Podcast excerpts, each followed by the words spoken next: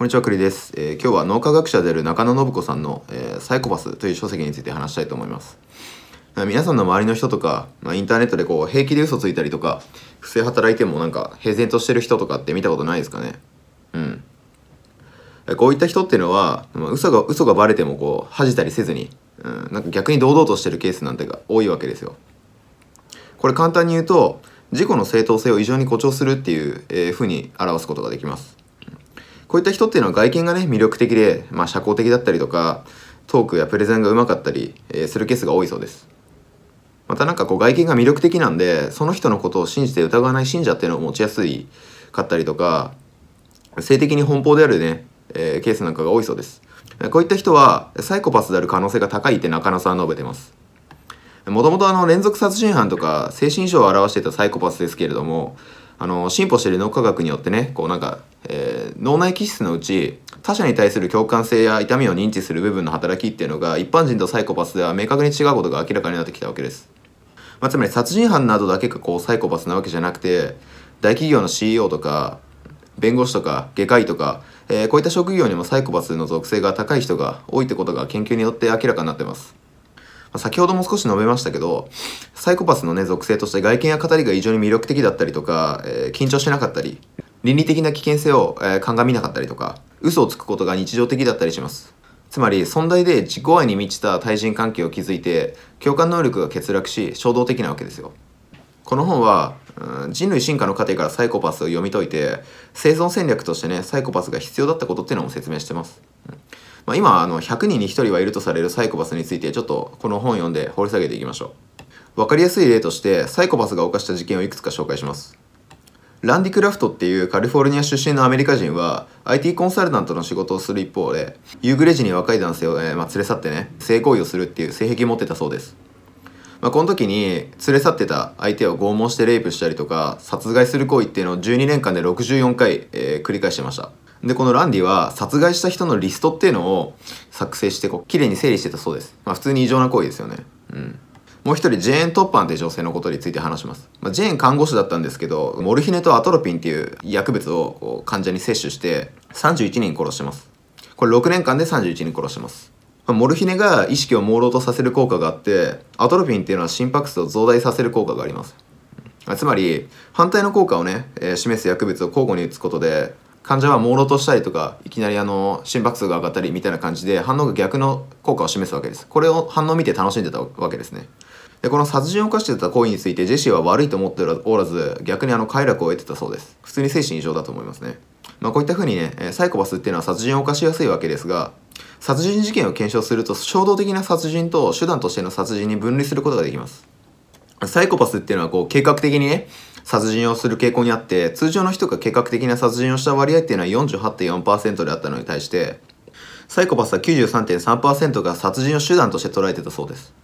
サイコパスは殺人に必要なレベルをはるかに超えたあの暴力を加える傾向にあるみたいで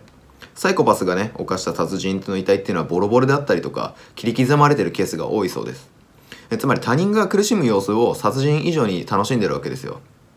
まあね、あの本の中ではこう殺人犯だけじゃなくてルックスとルックスが良くて、えー、嘘がうまかった詐欺師のケースも出てきます。これすごい面白かったですね。ただねこうサイコパスっていうのは犯罪者だけじゃないんで心理的な特徴とか外見っていうのもちょっと気になるところですよね、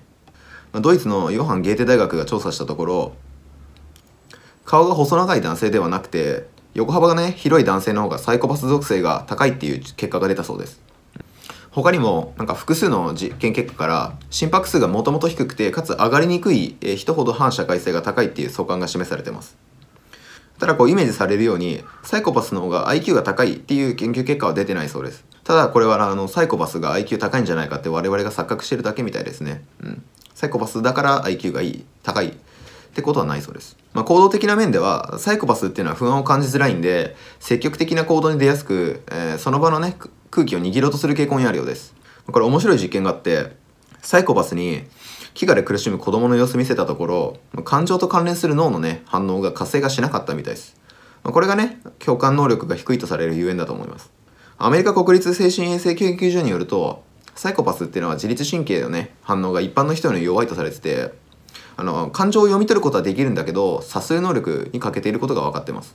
まあ、ただし察することはできないんだけどもサイコパスっていうのは相手の目つきとか表情で、えー、人のね状況を読み取る能力には優れてるみたいです。つまりこう共感はしないんだけどもね感情において理解することはできてるわけです。これを国語のテストで例えるとなんかこう文脈から正解探すみたいにこう相手がねこの状況ではこう考えるだろうみたいな感じで答えを探し答え探しをしてるのに近いわけですよ。これ面白いですよねサイコパス。若干小話すると、まあ、相手にね、えー、最初歌詞を作って、まあ、信頼関係ができたところであのブチギレてそれを相手にね謝らせると。でねえー、その謝罪っていうのを受け入れて関係を維持していくみたいな感じでこう飴と鞭をねこう繰り返して依存させていくと。その関係であの服従関係っていうんですか上下関係みたいのを作っていくのがあのサイコパスはうまいそうです。つまりこう飴と鞭みたいな感じで人を操作するのがうまいわけですね。じゃこれまであの外見とか行動について話してきましたけどサイコパスの脳みそについても触れたいと思います。道徳のジレンマっていう実験を行います。ある村に殺人鬼が来てみんなで隠れる必要がある時赤ちゃんの声がね外にバレるのはまずいわけですよ。赤ちゃんがいた時に。この時普通の人っていうのは口を防ぐとか寝かせ寝かしつけるとかみたいな感じでなんか工夫するんですけどサイコパスっていうのはね迷わず赤ちゃんを殺すそうです。これは赤ちゃんを殺した方が生き残れる人数が高いと合理的に判断してるわけです。サイコパスの脳みそっていうのを解析すると大脳変異系の一部である扁桃体の活動が低いってことが示されています。扁桃体っていうのは恐怖とか不安を司る領域です。まあ、つまり逆に扁桃体の活動が活発すぎる人っていうのがパニック障害とかうつになりやすいそうですね。サイコパスっていうのは扁桃体の活動が低いので共感能力が低いと。逆に活発すぎる人はうつになりやすいみたいな感じです、まあ、サイコパスっていうのはねこう犯罪者だけではないって分かってきたと思いますけどサイコパスっていうのは勝ち組と負け組に分けることができます。つまり日常生活でうまくサイコ属性を使って成功してる人と、まあ、犯罪者となって投獄されてしまうっていう人の違いが成功か負け組かって感じです、まあ、ドイツのアヘン工科大学によると勝ち組サイコパスと負け組サイコパスの違いっていうのは肺外側前頭前皮質の厚さに違いがあるそうです、まあ、前頭前皮質っていうのがこういわゆる冷静な判断とか数字、えー、を覚える際に使用される部分なんですけどこれでねあの自分を客観視するメタ認知の機能も担ってます。